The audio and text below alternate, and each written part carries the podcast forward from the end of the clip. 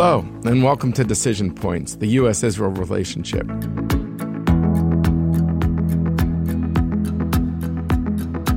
My name is David Makovsky, the Ziegler Distinguished Fellow at the Washington Institute and the Director of the Project on Arab-Israel Relations, and I'm excited to go on this journey through history with you.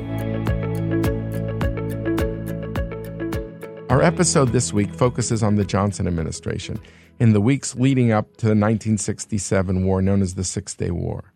American and international commitments after the nineteen fifty-six Suez War placed U N peacekeepers in the Sinai Desert as a security buffer between Egypt and Israel. It also declared the right for open navigation of the Straits of Tiran, a vital waterway for Israel located below its southern tip.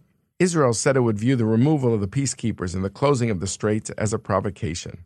In nineteen sixty-seven, Egyptian leader Gamal Abdel Nasser was viewed by conservative Arab monarchs in Saudi Arabia and Jordan as someone whose attention was elsewhere, and he neglected the wars with a new Israel. Nasser saw the confrontation with Israel as a way to burnish even further his pan-Arab credentials. On May thirteenth, the Soviets sent faulty information to Egypt and Syria saying that Israel was amassing troops on the Syrian border. Nasser sent troops into the Sinai Desert in retaliation. He also confined the peacekeepers to their base and then removed them entirely. On May twenty-first, Egyptian troops entered Sharm el-Sheikh at the opening of the Straits of Tiran. However, Nasser did not close the straits right away, but instead waited in order to gauge potential Israeli and American reactions to this move. On May twenty-second, Johnson sent a message to Nasser, telling him not to close the straits, but instead to negotiate. But the message didn't arrive until the twenty-third, after Nasser had already closed the straits. Johnson had a great personal and emotional affinity for Israel. The Middle East, however, was a secondary foreign policy focus because of the raging Vietnam War. Johnson's main goal in managing the conflict in the spring of nineteen sixty-seven was neither to defend Israel nor to defeat the Arab nationalists, who he was keenly aware were being used by the Soviets in the Cold War. Soviet Ambassador Fedorenko gives solid support to the United Arab Republic, accusing the U S of playing partisan politics and of backing Israel. He also demands the withdrawal of the Sixth Fleet from the Mediterranean. Instead, Johnson aimed to avoid a war in the Middle East. Johnson had to consider congressional and public response to involvement in another foreign conflict with limited U S interests at stake. The State Department and the Pentagon were less than enthusiastic to further extend their thinly spread resources for another military conflict. Unilateral American action was entirely out of the question. Plans for a multilateral naval flotilla known as the Regatta to break Egypt's blockade on the Straits were not gaining support. The chairman of the Joint Chiefs even said that it may have been an act of war. Both Johnson and Israeli Prime Minister Levi Eshkol continued to buy time. The United States, both within and outside the United Nations, is prepared to join with all the other great powers, the Soviet Union, the United Kingdom, and France, in a common effort to restore and maintain peace in the Middle East. Johnson attempted diplomacy with the Egyptians and the Soviets, and Israel first sent its foreign minister, Abba Eban, to Washington. The goal of the Eban visit was to see if the U S could undo what Nasser had done, open the straits, send the troops so they're not perched on Israel's border in the Sinai Desert, and return the situation to the status quo. However, this produced no results, and Eban returned to the Israeli cabinet empty-handed. Later, Eshkol decides he's going to send Meir Amit, the head of the Mossad, and this time they reformulated the question. Let's assume there is a war, and Israel is going to act. What would the U S do? Amit interpreted the response he received from Secretary of Defense McNamara and C I A Director Helms as a yellow light.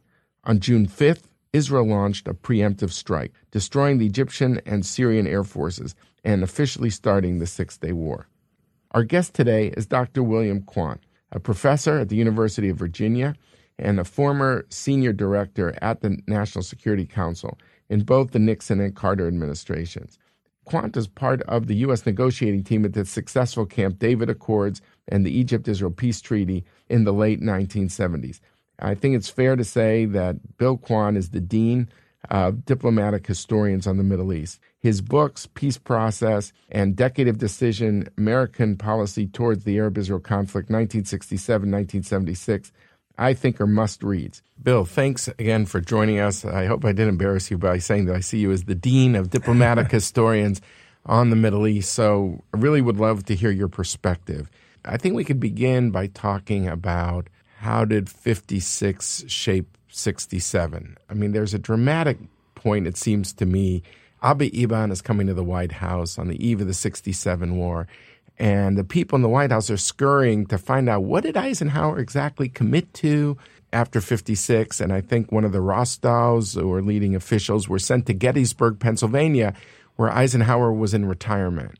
Give us a sense of that, and, and what did the Eisenhower administration commit to, to keeping the Straits open, and how did that impact the way Johnson thought? Well, as part of the negotiations that resulted in Israel's eventual agreement to withdraw from Sinai in nineteen fifty-six fifty-seven, the Americans said that they would undertake to keep the Strait of Tiran open to international navigation, which had been a major concern of the Israelis, and it was their one tangible gain out of the nineteen fifty-six war. And that was a publicly known American commitment. There was no secrecy about that. Uh, what was less well known was that in addition to this formal written commitment, Secretary of State Dulles had written a handwritten addendum on a document that was supposed to be in the State Department, uh, recording what he had told the Israelis as a private reassurance, namely that if the United States was unable to reopen the Straits, it would recognize Israel's right to use force, if necessary, to open them. So that was what was not generally known, and the State Department couldn't find any copy of it. And so when the Israelis realized that the Americans may not be able to do what they had promised to do, they pulled out their copy, or at least their record of this, and said, well, you know, you Americans did promise to recognize our right to use force if necessary. And that was news to most people in the State Department, and hence they said, we better go check with Eisenhower to see if that commitment really is hard and fast, because we can't find our record of it, which happens in bureaucracies. You know, after ten years, people are no longer around who once knew. And I think it was also Johnson's way of wanting to make sure that he would not be criticized by a still respected former president who, after all, in nineteen fifty-six had been quite tough on the Israelis. Johnson had been on the other side of that debate at the time as Senate Majority Leader. So it was both political, but it was also genuinely people did not know about the so-called Dulles Addendum, but it was accurate that Dulles had made this commitment. So they go to Eisenhower, and what does Eisenhower say? Eisenhower apparently says, yes, that is a commitment that we gave them, an oral commitment, and Dulles did record it, and it should be somewhere. But I, I'm not sure to this date that anybody's found the American copy of it. So Johnson was really, the sense was by nineteen sixty-seven, he was very preoccupied by Vietnam. Yes. That it was the raging crisis, Gulf of Tonkin resolution that set off a chain of events, meant that the United States was in this war. And so he wasn't just looking at the Mideast as a standalone, but within this wider context of what he's seeing and he's deeply in, involved in. Is it fair to say that without understanding Johnson's deep involvement in Vietnam, you really can't understand this period? I think that's true. I mean, Johnson's a complicated figure. Vietnam is becoming this burden that he can't get rid of. He can't end the war. He can't win the war. And, of course, he's got an election coming up in nineteen sixty-eight, and he's a pure politician. He's already thinking about that. And he doesn't know if the crisis in the Middle East is going to add to his problems, but he knows it's a distraction from the two things that he needs to be thinking about, which is how to deal with the whole Vietnam business and how to get ready for nineteen sixty-eight. And he says to Eban, you're only, what was the phrase, like you're only alone if you go it alone. What is Johnson basically, what's his advice to Eban? Well, basically this phrase, you'll only be alone if you go on your own, or something very yeah. much like that, had been recommended by Dean Rusk, which was his way of saying, don't do anything without checking with us first, which, of course, was don't do a Suez on us. Suez, the Israelis had not informed Eisenhower that they were going to launch this operation. And that was one of the reasons Eisenhower was so angry at them. And Johnson's basically saying, don't do that to me. If it turns out that you've got to take action, at least let me know. So that's very interesting, because what I hear from you is that he's not saying you can't go to war, but just keep us in the loop, keep us posted. Well, he does say more than that to Eban. He also says, we can't imagine that you will do that. That is, that you will take action without letting us know. He is telling him, give us time. He specifically asks for at least two more weeks to see if diplomacy can work. And they're meeting on, I think, May twenty-fifth or sixth or seventh or something like that. He's asking for basically two more weeks, which essentially the Israelis right. give him. Right. And they say, we don't expect anything to happen in that time frame, which becomes a bit of a controversial issue. Anyway, Eban gets the impression that, that Johnson genuinely wants to try diplomacy, and he reports this back to his cabinet, his prime minister. And some people in his cabinet think, you didn't get the message right. What you heard Johnson saying really was, if you need to go on your own, do so. Just let us know ahead of time. But it was more of a, a kind of, we understand that you may have to go to war, just don't catch us blindsided, not don't do this because we think it's a mistake. And I'm not exactly sure what Johnson meant. When Eban left, Johnson turned to, I believe it was Walt Rostow, who was his national security advisor, and said, we may regret a week or two from now not having given Eban more to work with when he goes back home, like a stronger American commitment, or we'll you know, take an initiative, uh, or we'll really send this, this fleet through the, the strait to reopen it. He realized that he wasn't giving him much to work with, which was true. When he got back, the Israeli cabinet listened to this, and they split down the middle, exactly half and half. And that's why Eshkol said, well, since we don't have a consensus, we need to at least give the Americans the two weeks. And during that period, we have to figure out what we can do. Yeah. You know, Eshkol is this figure I think is often underrated in history, where, you know, he's not the war hero of Rabin, right. and he doesn't have that charisma. He's an Eastern European. He speaks Hebrew with a Yiddish accent. He's got all these generals that are kind of breathing down his neck saying, hey, you know, we, we're squandering the element of surprise because we're facing the Egyptians. They're perched on the border. Uh, we have to act, and Eshkol doesn't want to act without having America's blessing, right? So he then, to pick up your point about saying, give me more time, and if you're going to act, just let us know in advance, this is the opening really for Eshkol to say, well, you know what? We're going to send a second envoy. This time it's going to be Meir Amit, the head of the Mossad, and we're going to reformulate the question about what would the U S do if Israel did act, it seems to me. I mean, do you think that's fair, and that, you know, Amit got a, maybe a different response because he came with a different question? I, I think it's actually pretty complicated, because in this period, several things happen. There is a moment when there is some genuine fear that the Egyptians might launch their own preemptive strike on May twenty-seventh, twenty-eighth. And both the Americans and the Russians step in diplomatically to warn the Egyptians not to do so. And actually, it does seem as if the head of the Egyptian military was considering, without Nasser's authority, carrying out an airstrike against Dimona. Right. Now, it didn't happen because Nasser got told not to do it by the Russians and by us, and he realized that his own control over the military was a little bit shaky. So that was one thing that had happened and had gotten the Americans more concerned that work had happened by miscalculation. And they had used this joint initiative with the Soviet Union, which was diplomacy, and it, it did seem to have worked. So they had bought a little bit of time. So what did they do with the time? They did send an emissary to see Nasser on the, it was about the thirtieth or thirty-first of May. And then the word back from Nasser was very ambiguous, because he said, we will not initiate hostilities, but we're pretty sure that the Israelis will. But it's not going to be like Suez, and what we expect from you Americans is to not intervene. We have to have this, fight this out. But when it's over, we want you to engage in diplomacy to make sure it doesn't happen again. So that was a kind of message that the war is going to happen not because we initiate it. So there's a kind of fatalism on the Egyptian side. They didn't say, help us find a solution to this. So I think that was one sense that we don't really have a diplomatic option on the Egyptian side.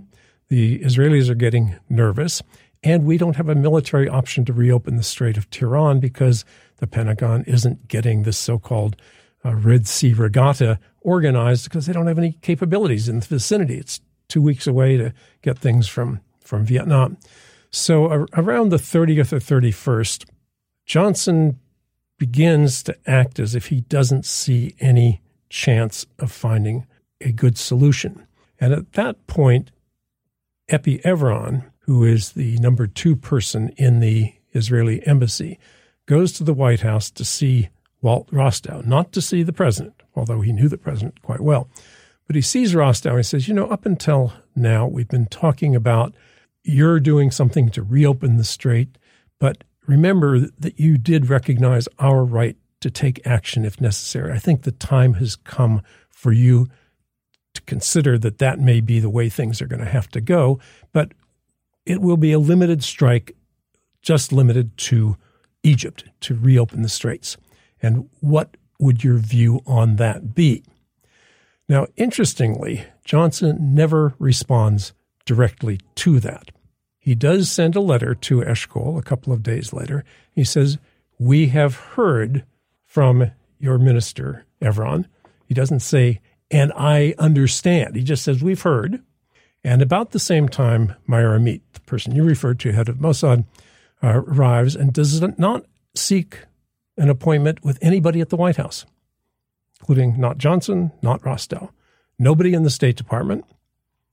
So interestingly, kind of avoiding the, the obvious people who might know whether a diplomatic alternative is available. He goes to see first the head of the C I A, and he basically says, Eban told you that there would be a two-week window in which you could try diplomacy. We have the impression that nothing's going to happen, and we're running out of time. He didn't say exactly how much time remained, but he said, we're running out of time, and let me tell you why. And this is the part that's not very well understood. He said, we know, and it's in the protocol that Richard Helms writes and sends over to the White House. Richard we, Helms, the head of the C I A. The head of the C I A. He says, if war begins, however it begins, we know that the first target that the Egyptians will aim at is Dimona.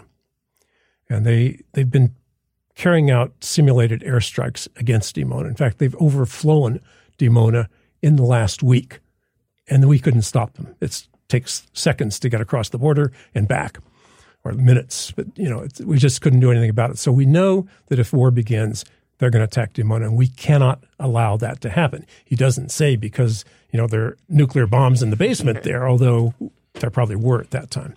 And so he says, we're not going to allow ourselves to be attacked first. He doesn't say we will, the logical conclusion is we will attack first, but he says we can't allow that to happen.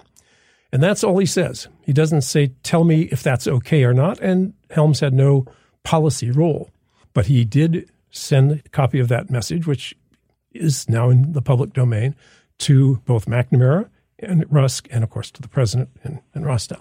So in the only communication that exists between Johnson directly and Eshkol, prior to the outbreak of the war, he says, we have heard the messages from both Epi Evron and Meir Amit. And then he repeats, but as I have said, you'll only be on your own if you go on your own. And we can't imagine that that will happen. And that's the last communication he directly has. Now, interestingly, Johnson then goes, leaves town, and he goes to his ranch. I guess it's the, uh, uh, not Labor Day, Memorial Day weekend. And he goes down to the ranch, and he's out of touch. He doesn't take any foreign policy advisors with him. It's almost as if, I'm out of here. Now, the last conversation he has with anybody who talks to the Israelis is with Abe Fortas. It was a Supreme Court justice. Supreme Court justice, but very close to Johnson, very close to the Israelis, and had been in a very important National Security Council meeting. Johnson had invited him in. It's very probably unprecedented for an acting Supreme Court justice to be asked to join a discussion. And the discussion was about, you know, what are our options? And at one point or another, you know, the, Johnson's very clever. He doesn't tell people his views. He goes around the table and asks everybody what they think he should do. And a lot of people are saying, you know, the Israelis will win in no time. Just let them go at it. Others say, well, you know, we buy for a little bit more time. You know, diplomacy needs a chance to work. And Fortas finally speaks up and he says, everything you're being told by your State Department and defense people, it's simply doesn't make sense. You you can't stand aside and say, let the Israelis go and let they'll be on their own. Said, if they're going to go, they have to know that you support them. You can't be indifferent, and you need to give a clear sign of that. And Johnson didn't want to do that because he felt if he gave them a clear green light to go to war and they got in trouble and he couldn't do anything, he would be blamed for encouraging them to do something that was beyond their means to handle. But and, and Fortas was the one who said, you you know, you can't leave it that way. You can't just sort of let nature take its course. And if they if they think they need to go to war, they can go to war, but then they have to bear the responsibility. So the Israeli ambassador to Washington, Abe Harmon, is about to go back for the final discussions with Amit to decide whether to go to war imminently or give Johnson another week or so. And he decides to stop by and see Fortas on his way to the airport. And he goes to see Fortas, and we don't know what happened in that meeting, except from indirect sources. But Fortas's law clerk was at the door as Harmon was leaving, and he heard this exchange. This was Fortas speaking to Harmon. He said, Rusk will fiddle while Israel burns. If you're going to do it, do it, and the president will understand. And so we we know from Eban and others that this message from Fortas was the closest thing they had to Johnson's said this to somebody, or at least Fortas is implying that he knows Johnson will understand, but don't wait for him to tell you. He will understand. That, along with Amit saying they have no plan, and I've told them it's just a matter of days, that tips the balance in the Israeli cabinet discussion. And Eshkol says, in that case, you've got two days to plan it. Wow. That's that's very dramatic. But Johnson never directly gets on the phone to, to yeah, this is pre-telephone diplomacy. Yeah. Nor does Eshkol ever call him and say, do I understand correctly? They infer it. And they correctly infer it with one one caveat. And this is, again, it's in the public domain now, but it's not very well known. On the second or third day of the war, it was clear that the Israelis were winning. We're going to win overwhelmingly. And so there's a meeting of the National Security Council, and, you know, Mac Bundy's there, and Rusk is there, and McNamara's there, and all these people are there. And they're kind of joyful because, you know, the Israelis are going to handle it on their own. We're not going to have to go to bail them out. You know, Nasser's going to be humiliated. The Russians are going to be humiliated. And Johnson listens to all this. And he intervenes and he says, don't be so sure that this is a good thing. Wars have a way of not solving problems. And I keep thinking, as I read this, he's thinking Vietnam. He said, wars have a way of not solving problems. We may wish someday we had tried to find a diplomatic solution more seriously.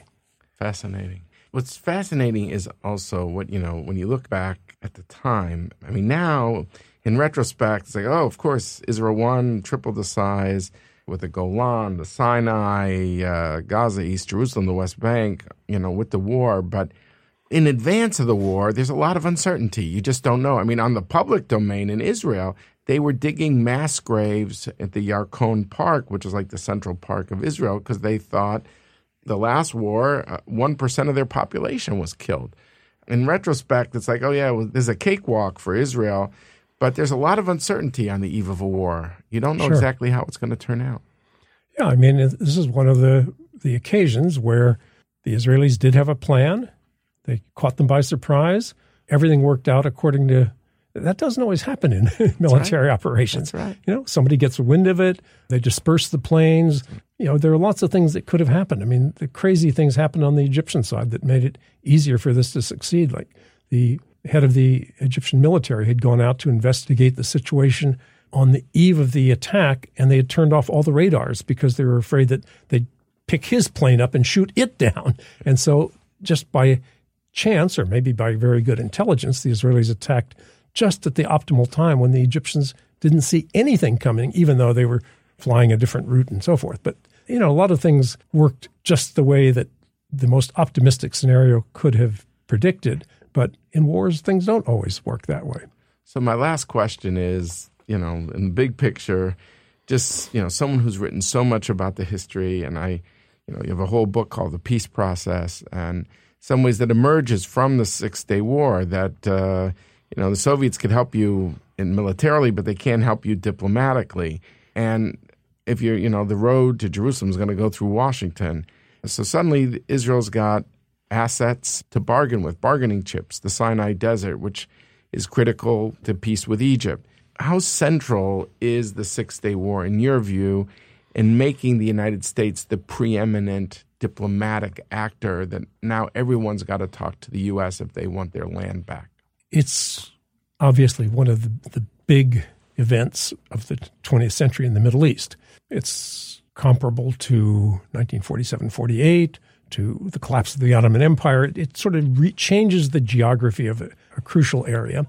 And in terms of the geopolitics surrounding it, it means the United States was always going to be influential just because it was a major power, but it puts it into a, a different position. The United States, it's hard to remember, had a fairly standoffish relationship with Israel before nineteen sixty-seven.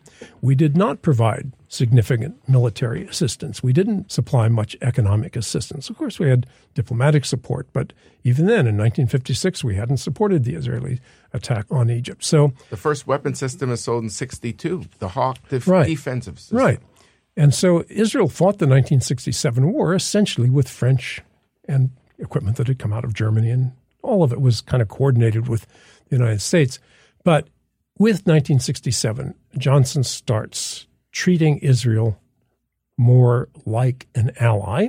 The first approval of significant aircraft sales takes place sixty-six sixty-seven, accelerated after nineteen sixty-seven, and that just continues. And then the United States, with the Soviet Union and, and working it with the British, gets a U N Security Council resolution, which the Russians do vote for, the U N Security Council Resolution two forty-two, which does lay out the ground rules for possible negotiations, which envisage the trade of land for peace, which is the simple way of translating what the resolution calls for. But basically it says Israel will not have to withdraw from that territory unless it is offered peace and security.